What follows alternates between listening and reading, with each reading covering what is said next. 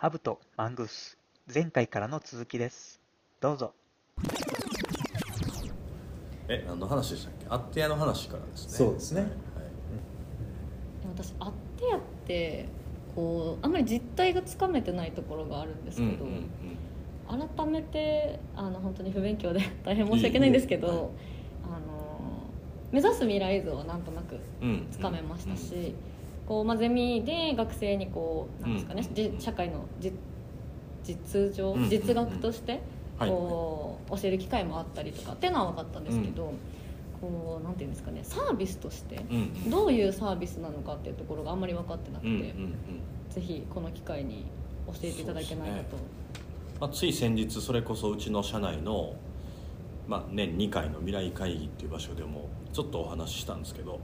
まあ、サービスかどうかも怪しい。概念みたいなもんなんですか？まだ概念ですね。でなんでかっていうと、まあ、さっきもちょっと触れましたけどソーシャルビジネスとかは社会性があって公共性があってでまだ解決されてない社会課題を解決するなんでで若者のその就活悩める就活生とかを救うためには就活の在り方を変えたいし若者が生き生きと就職するできるようになるにはあの今のマッチングみたいな企業が何かスカウトを送ってで、えーなんか出会いが作れて採用するんじゃなくてその自然と若者に職業観とかああの会社で働きたいあの業界でこんなことしたいとか将来こんなことしたいって思えるようなものを醸成してあげたいと。でそういうものを作りたいなと思ってるんですけどでもそれって民間企業がやることなんていうことに結構行き着くんですよね。でキャリア教育っていうことを言われ始めていていまだにその必要性は謳われてるけど明確なあのなんていうんですかね、えーなんかこうプラスの結果みたいなのが見えない。キャリア教育でなんか若者が生き生きと働くようになったよねっていうのがなんか日本はないので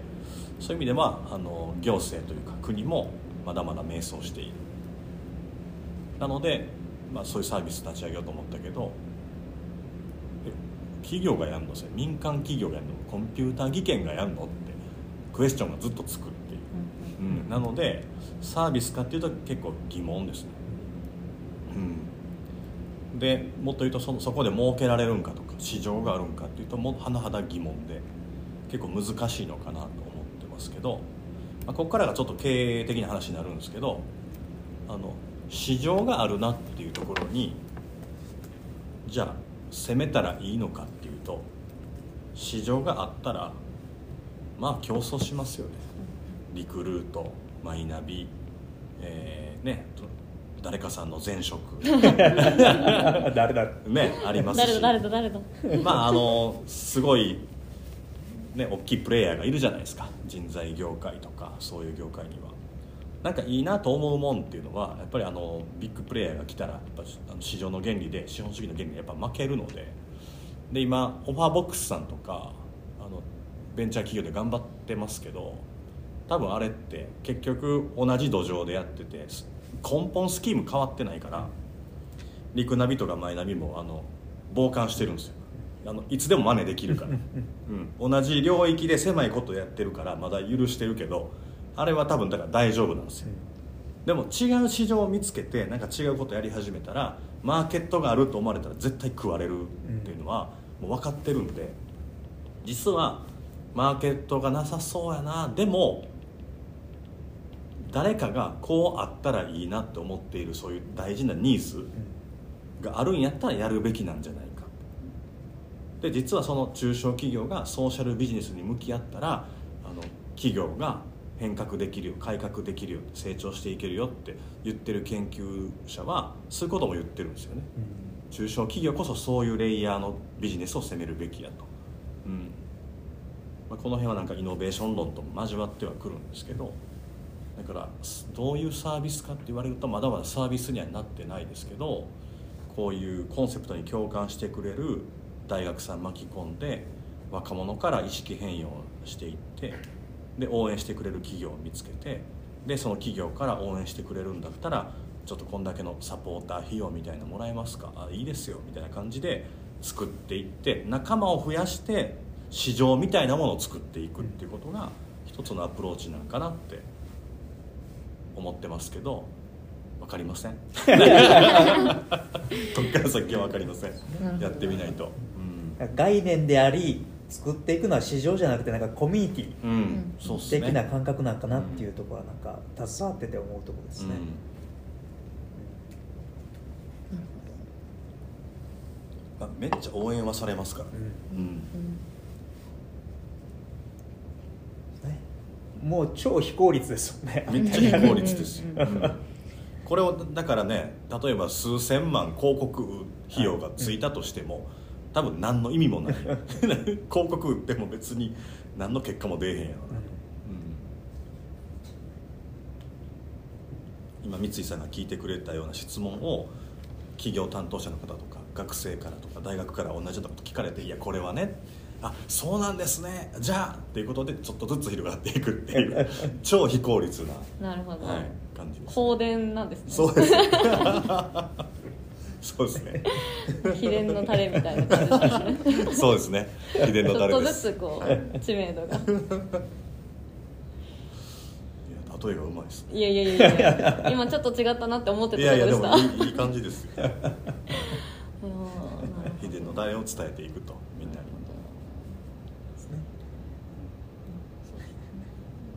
なんかそうやって広まっていくことで共感してくれる人が仲間になってくれるからなんか、うん。なんだろう変変な意見変な意見なんていうんですかね。侵略者。侵戦略略 まあ そうですね。共感でつながってるってお金でつながってるよりなんか尊い感じがしますよね。しますねね確かに、採用できるんやったら使うけどみたいな人がね、うん。入ってきてないっていうのはうん。大きいかもしれないですね、だって採用はできるか分かりません言ってますもんね、そうですね。採用したいんやったら他のサービス使った方がいいんちゃいますか どうにか大きくなってほしいなと思いますね。ちょっと前職の経験をうん。毎回出してますけど。こうん。すってこすってますけど、そうっすね。うん。早い段階でうん。こう自分のキャリア感にうん。気づきがあるだけでもすごい将来で見たらすごい大きいことだと思いますし、質問してもいいですか？あありがとうございます。特にから質問が入ります。質問入りますアテアが当たり前になった社会では、どういう会社もしくはどういう学生さんが選ばれるやすいというか就職いい就職ができる社会になるんですか、ああまあどういう会社どういう学生若者がなんか選ばれるという感覚がなくなっていく気がしていて、選び合うというべきですかねどうあそうですね。なんかあの学生を、まあ、みんなが共通の、まあ、日本だったら日本、まあ、世界ってしてもいいんですけど、まあ、日本で、まあ、すごく大事な若者は大事な資源だよねというふうに捉えて、えーみんなで機会提供学びの提供、えーいろんな刺激を与えてで自分の会社に回ってきた人材としかご縁がないんだなっていうマインドセットにきっとなるんじゃないかと思っていて、うん、で自然とすっごく優秀な子はすごく優秀なことを求めている会社にと出会いであの頑張ってるけども何かこう不器用な要素があるなでも応援したいなって思ってる会社とその子が自然と出会いみたいなことがななんでしょうね。ちょっと言語化できないですけどうん選ぶとか選ばれるとかっていうことでそのストレス感じたりするようなことがなんかなくなっていくなんかなるようにしかならんなっていういい意味での なるようにしかならへんよなっていうことがすごくアップデートされて就活が決まるみたいな、うん、もしくはあのすごく縁故採用って昔よくありましたけどそれがさらにまたアップデートされて、あのつながりがたくさんあるから「いや君やったらあそこの方がいいんちゃう。あじゃあ何々さんに言ってもらえるんやったらあちょっとあっち行ってみましょうかねみたいなちょっとご縁のつながりみたいなのが、うん、新しいなんか出会いのあり方みたいになるんちゃうかなとかちょっとねいいご質問やったんで、はい。あの言葉がまだないですけどそんな感じちゃうかなと思いますけどね。気づいたらそこの会社にいたみたいな、うんうんうんうん。あとはなんかそれこそなんでしょうね。選考がなくなるとか。ああそうですね、うん。それはあるでしょうね。うん、うん。うん、なんかご飯食べてたら気づいたら、うんその会社入ってた。とかそうよね。あとは何でしょう。なんかうん副業っていう概念もアップデートされるんじゃないかなっていう気がしますね、うん、なんかあってやでいろいろ社会とつながっていく会社とつながっていくうちにコンピューター技研のこういうところにも共感できるし、あっちの会社のこういうところにも共感できるからなんか両方でうんうん。仕事をしていきたいみたいな、そうやね。でコンピューター技研からしてもああの会社やったらなんかうちとも共感できるとこあるし、なんか新しい形のなんか仕事とか一緒に作っていってできるかもねとかなんか実はその就職していく若者たちが会社と会社をつなぐハブになっていって、うん。なんか新しいつながりが生まれてそこから新しい仕事が生まれていくとかそういったことにももしかしたらなっていくんじゃないかなとかなんか人材を意味で共有し合うというか。そうやね。うん、なんかそういう社会になっていくんちゃうかなっていう感じもしますね、で実際今守屋さんなんかはそうですね。ね、アッテアでご縁のあったというか、アッテアで共感し合ってる企業さんに修行に行ってたりとかもするので、なんかそういうのがもっと活性化していって、ね今とは違う会社同士のつながり会社と個人のつながり、ね。個人を介した会社とのつながり会社同士のつながりみたいなのが生まれていく社会になっていって、うん。そういう意味でもなんか就職というあり方も変わっていくのかなっていう感じはしますね。うん。そうっすね、というようなぼやっとした、いや面白いですね。確かに。いいやめっちゃいい質問だし、ね。なんかうん。これみんなでまた議論してもうん。面白いなって感じしますね。なんか会社の質も変わりそうですよね。質というか、うん。そのあり方というか。今はあの個人目線の話が多かったのかなと思うんですけど、うん。その何ですかね。なんかこう日本全体社会全体がめちゃくちゃエネルギーに満ち溢れた会社が増えるんじゃないかなと、うん。あのパッと思って。っていうのもその会社がえー、とていうんですかね。自分が人生かけて何かやりたいこと成し遂げたいことの目的達成のためだけに集まったなんかこうプラットフォームみたいな存在になっていきそうだなってちょっと思って。で今その転職市場で転職活動されてる方ってこう軸がないんですねっていうのもその次の会社を選ぶタイミングってあのなぜこの会社がいいのかなぜこの会社ダメだったのか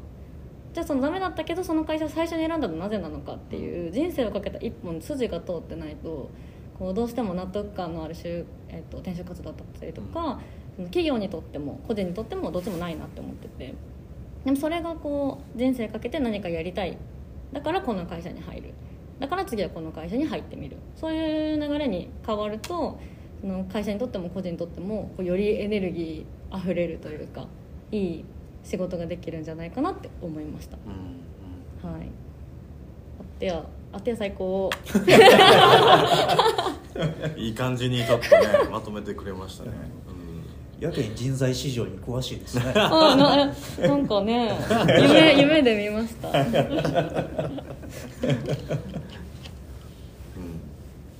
そうですね。なんかそのこれも抽象的になっちゃうんですけどあってやで一緒に授業を大学生向けにやらせてもらってた江南大学の、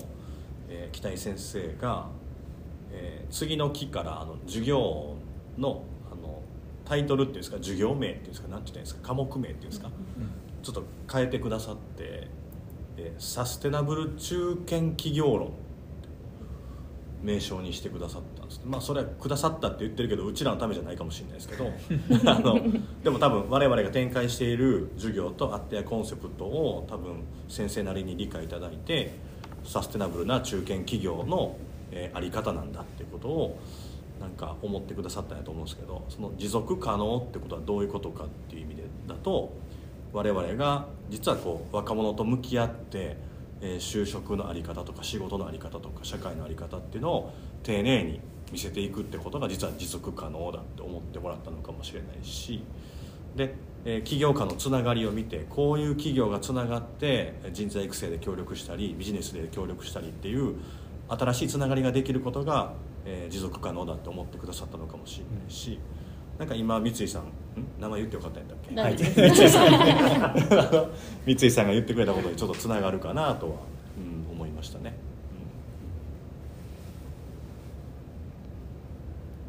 なぜ中小企業じゃなくて中堅企業っていう表現なんですかね。うん、ああ。どうなんでしょうね。これこの辺あの人によって違うんですけど、はい。北井先生はどういうふうなことを思ってるかわかんないですけど僕があの別の方から教わったのはこれはうちの社員にも、はい。あの教えてるというか伝えてることあるんですけど、えー大企業中堅企業中小企業零細企業ってこの4つよく聞きますよねでもこの4つをぼやっと眺めてて就職どうしようかなって思ってたら絶対であのミスリードされるよってこと言ってて大企業と、えー中小企業しかないんです世の中にはっていう話をしてで中堅企業っていうのは中小企業で成長しようとか、えー今後大企業に通じるような成長意欲を見して、まあ、シェア獲得をしようとか、えーそういう社会貢献の枠を広げていこうという姿勢を持っている会社が中堅企業だと。なので中堅企業っていうのはマインドの話なんだよっていう話があって多分あの北井先生もおそらくその辺を汲み取ってくれてるんじゃないかなとかもしくは僕よりそういうこと詳しいから、はい。そういうふうに中堅企業と表現したんじゃないかなって思いますね、まあ、変わろうとしている。うん。うん変化成長しようとする会社が中堅企業でありベンチャー企業だと、うん規模の話は大企業と中小企業しかないっていう。まあ、江南大学の授業でもそういうね話学生そうですね。向けにもさせてもらったさせてもらいましたね。うんなんかその辺もしかしたら共感いただいて、うんうん。そういうふうに使っていただけた部分もあるのかもしれないですね。そうですね。うん。就活の時聞いたんじゃないそれこそ松井さんの説明で。あれれれ へへへへ森谷さんの時は何喋ってたかな？私が覚えてる内容だとなんか SE っていうのはすっごくええことをしてる会社だ 一番迷走してた時期かもしれない。もう言うことないわ。言うてとりあえず、うん。すね。もう大体雰囲気で何か言うといたらええわ。って感じの世代かもしれない SE はシステムエンジニアって思ってる？違うで。すっごいええことやで。そういうことか。まあ今となってはサステナブルな英語とかもしれあないですね。あそうですね、うん、そうそう。そういうふうなこと言うてる時期ありました。ね でもそのおかげで入ってるので。そうですね。刺さってる刺さってる、はい。そういうねなんかユーモアのセンスとかもね合う合わないありますから、そうだそうだ。まあ、そういうのも含めてこう人となりが分かっていく自然なな形で分かっていくのが、まああってやそうですね。ですよね、はい。うん。戻ってきた。ありがとうございます。ハブとマングース楽しい話はまだまだ続きます